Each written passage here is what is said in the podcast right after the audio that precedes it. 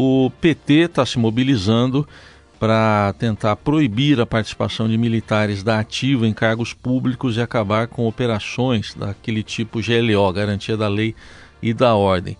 E tem uma articulação já em andamento, conforme mostra a reportagem do Estadão, dizendo que, passado o Carnaval, deputados do partido vão deflagrar uma ofensiva e o objetivo é obter cento e setenta e uma assinaturas para apresentar uma proposta de emenda à Constituição, uma P E C, que reformule o artigo cento e quarenta e dois, aquele dispositivo que trata do papel das Forças Armadas, mas que vem sendo há algum tempo já distorcido por apoiadores do presidente Bolsonaro, ex-presidente Bolsonaro, para uh, naquela justificativa deles para defender uma intervenção militar, que é inconstitucional.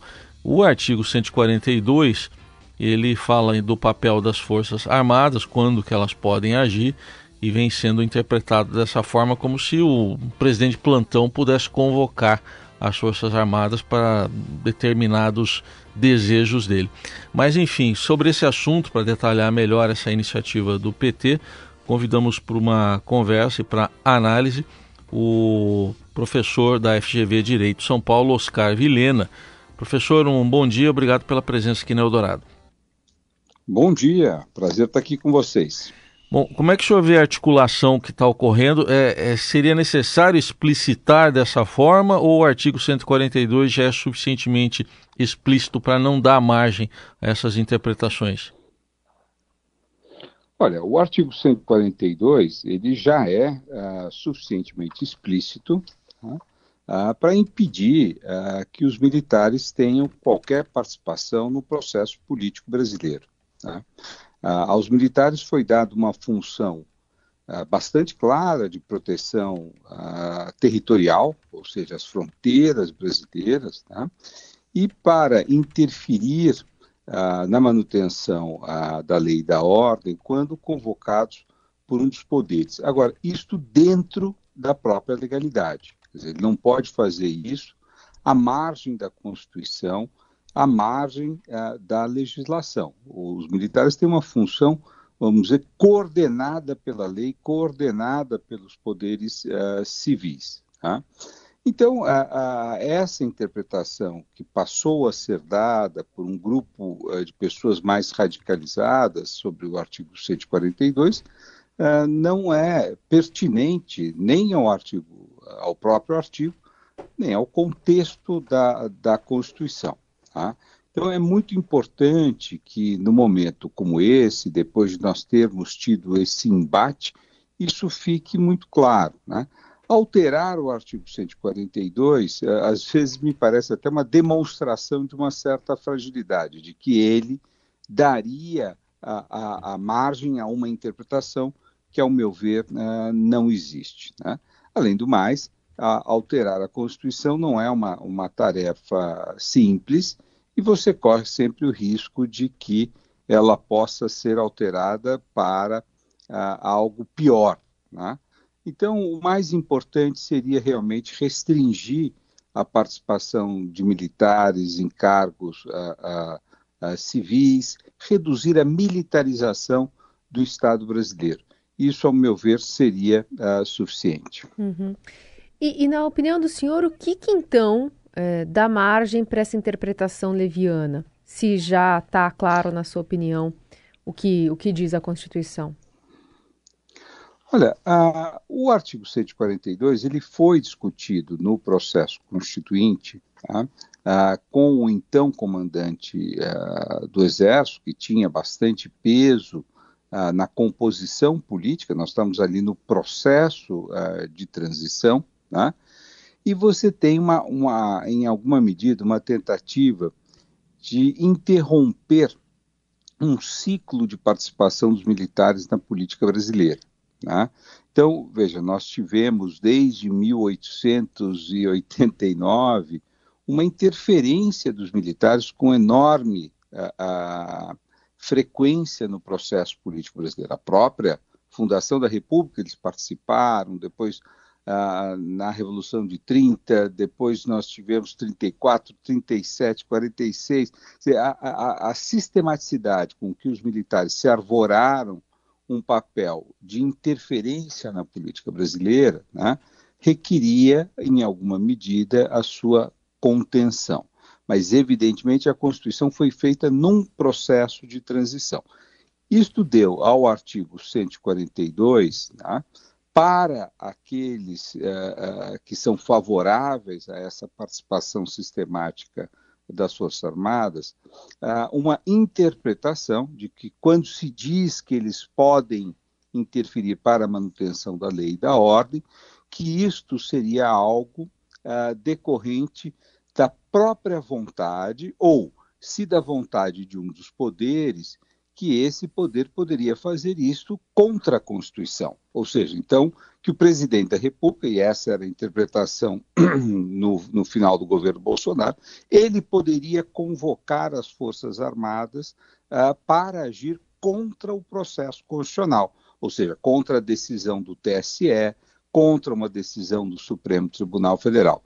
E não é isso que a Constituição a, autoriza, né? Então, é, esse é o jogo. O, o presidente pode convocar? Sim, ele pode convocar, desde que essa convocação seja para atender os dispositivos da Constituição, jamais para feri-la, né? É, seria um contrassenso que a Constituição fosse lida como um pacto suicida, ou seja, ela permite que o presidente da República legitimamente convoca as Forças Armadas para que rompam o processo constitucional. Isso não pode ser aceitável, quer dizer, não, não é essa a lógica da legislação. Então, me parece que esse é o ponto da discórdia, ou seja, pode a, a, a, o presidente convocar as Forças Armadas para o que ele bem entenda? Não, não pode. A Constituição não precisava ter dito isso. Mas, a, a, dado a irracionalidade dos atores políticos num determinado momento da nossa história, nós temos que ficar explicitando isso. Uhum. Né? Então, esse me parece que é o ponto que leva à discordância. Quer dizer, muitos uh, bolsonaristas, então, passaram a interpretar a Constituição como se ela fosse um pacto suicida, uma autorização para que o presidente pudesse dar um golpe. É, o texto, pegando aqui o texto do artigo cento e quarenta e dois, ele diz que as Forças Armadas se destinam, aspas, à defesa da pátria, à garantia dos poderes constitucionais e, e por iniciativa de qualquer destes, acho que é aí que pega, né, a interpretação deles, e por iniciativa de qualquer destes, destes da lei e da ordem. E pelo que a gente está vendo aqui das primeiras apurações, doutor Vilhena, os petistas, né, os deputados petistas querem retirar justamente esse trecho que prevê a garantia da lei e da ordem e determinar que os militares, uh, no texto deles, alternativo, assegurem a independência, a soberania do país e a integridade do seu território. Como é que o senhor vê essa, essa segunda redação? Não, olha, a, a redação é muito boa, não há nenhum problema a, com ela, né? Essa segunda redação, quer dizer, o artigo poderia ter sido escrito de diversas maneiras, né? A maneira com que ele foi uh, escrito, né, uh, ao meu ver, não impõe, uma, não, não permite uma interpretação Uh, que seja essa que eu estou chamando de pacto suicida. Quer dizer, eu não posso uh, uh, pensar que a Constituição autorizou o presidente a convocar as Forças Armadas para garantir a lei e a ordem contra a lei e a ordem, né? E a lei e a ordem são aquelas estipuladas pela Constituição, né? O que eles estão, estavam propondo ao longo aí do processo eleitoral, pelo menos, era a convocação das Forças Armadas para interromper o processo da, da lei e da ordem, que era aquele conduzido pelo Tribunal Superior Eleitoral. Então, veja, uh, ela se permite, né, eu acho que a contrário da razão, mas ela gerou a possibilidade de que os bolsonaristas reivindicassem uma interpretação absolutamente inadmissível. Evidente que você pode corrigir isto retirando da Constituição a essa parcela, não tenho nada contra, eu acho que seria até favorável, mas eu não vejo necessidade disto, né? Porque para mim a Constituição é muito clara e ninguém pode agir em favor da lei sendo contra a lei, agir em favor da lei e da ordem sendo contra a Constituição. Essa não é uma ordem autorizada pela Constituição. O presidente não pode solicitar isto das Forças Armadas, né? Então, evidente, se houver uma correção, melhor. Não, não há nenhuma, nenhum problema. Mas acho que num contexto como esse, com, com maiorias parlamentares bastante pequenas, uh, será um esforço bastante grande uh, por parte do governo. Professor Oscar Vilhena, como é que o senhor avalia eh, esses primeiros dias aí de novo governo, nessa organização dos poderes, né? A gente teve esse ataque no dia oito de janeiro, eh, até por parte, né, de uma atuação muito contundente do ex-presidente, do ex-governo de Bolsonaro. Queria entender uma avaliação do senhor sobre a atuação agora, especialmente do Executivo, mas também do Judiciário. O Supremo foi bastante... É, duro com diversas medidas do Executivo, houve conflito é, entre essas duas instituições. Queria ouvi-lo sobre é, que balanço se pode fazer desses quatro anos de uma relação do Supremo com o governo federal e também do que o senhor já vê nessa atuação de um mês e meio de governo Lula. Vamos começar pela, pela parte da relação do, do Executivo durante o mandato de Jair Bolsonaro e Uh, o Supremo Tribunal Federal. Né? Uh, tem sido um padrão de comportamento de governantes uh, populistas, autoritários, o ataque aos órgãos de contenção, todos aqueles que têm a responsabilidade de impor limites à ação à, à presidencial. Foi assim na Venezuela, uh, foi assim na, na, na, na Rússia, Uh, foi assim na Hungria, foi assim na Polônia, foi assim na Turquia. Né?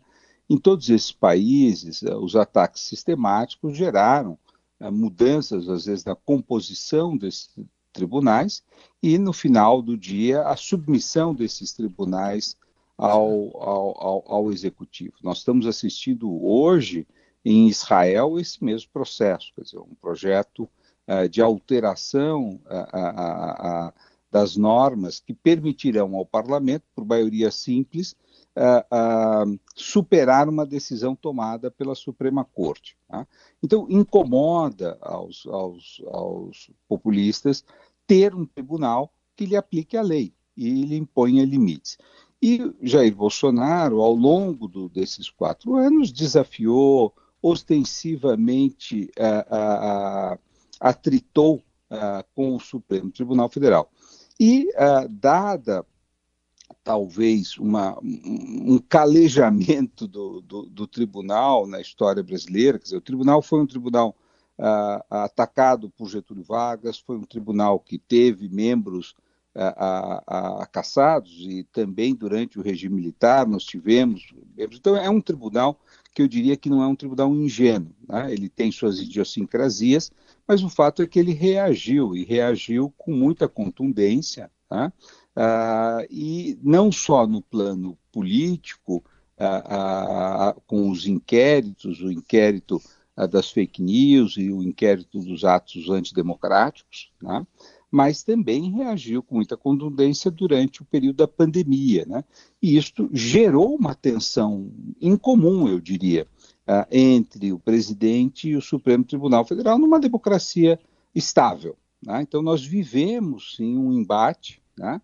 Uh, há um nome para esse tipo de postura do, do Supremo, que se convencionou chamar de, de, de, de uma postura militante. Né? Isso é um nome dado a partir da, dos anos trinta para tribunais que enfrentavam as ameaças extremistas, né? Então é uma postura vigilante, eu acho que seria o termo mais correto para o Brasil, e o Supremo ostentou essa postura muito, muito vigilante, que eh, também se deu com o Tribunal Superior Eleitoral. Nós não, precisamos, não podemos esquecer eh, que houve uma tentativa de desestabilização do processo eleitoral, Uh, inclusive envolvendo uh, militares numa contestação da lisura uh, das urnas eletrônicas, da sua capacidade de proferir resultados imparciais. Então, houve sim uma tensão muito séria uh, uh, entre esses poderes. Então,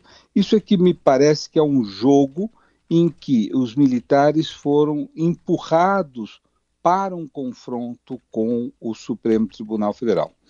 Felizmente, a democracia não sucumbiu, quer dizer, nós tivemos eleição, a eleição levou a um resultado, esse resultado foi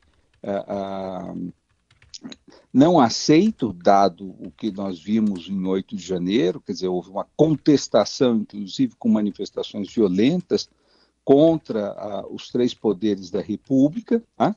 Mas a questão vai se sedimentando. Então, sim, acho que oito de janeiro eh, significa uma crise, uma crise em, em que ah, atores radicalizados, ah, simpatizantes do ex-presidente, buscam turvar o processo político brasileiro, o processo ordinário ah, da, da, que resultou na eleição do presidente Lula, né? E o Supremo, mais uma vez, foi muito contundente eh, com a, as medidas que toma após o, o oito de janeiro. Né? Ora, há uma, uma questão que não, não pode eh, ficar contida simplesmente nesse conflito entre o, o judiciário e essas forças mais radicalizadas. É fundamental que haja uma ação, uma condução política para desarticular esta tensão. E é isso que me pareceu ter ocorrido uh, logo em seguida a, a, a, ao oito de janeiro, com a convocação, em primeiro lugar, dos chefes de poderes e, em segundo lugar, dos governadores. Tá? Então, o presidente Lula tem uma ação política, pelo qual os atores políticos, os principais atores políticos, abraçam a Constituição. Uh, uh, e a visita dos governadores ao, ao, ao Supremo é um... É um um simbolismo dessa ação dos atores políticos de reafirmar o compromisso com aquele que tem a função de guardar a Constituição. Eu acho que esse foi o primeiro ato uh, que tem uma natureza simbólica, mas é muito forte, porque eram todos os governadores, né?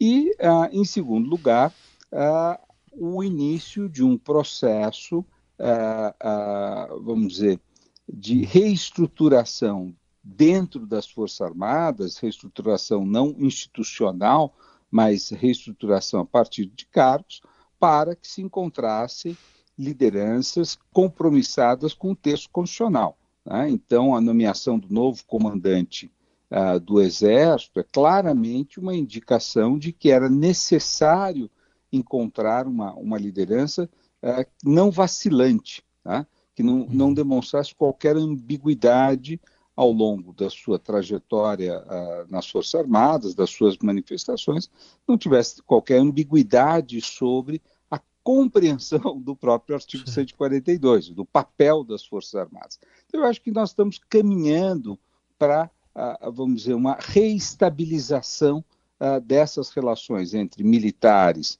e civis, e o Supremo respondeu, acho que a ministra Rosa Weber teve muita felicidade e, e uma percepção aguda do momento, também com um processo de autocontenção. Né? Quando ela a, a, propõe, o Supremo aprova uma mudança do seu regimento, a, que vai retirar, em alguma medida, aquilo que, que nos deixa muito aflitos, que é o alto grau de decisão individual tomada pelos ministros, né?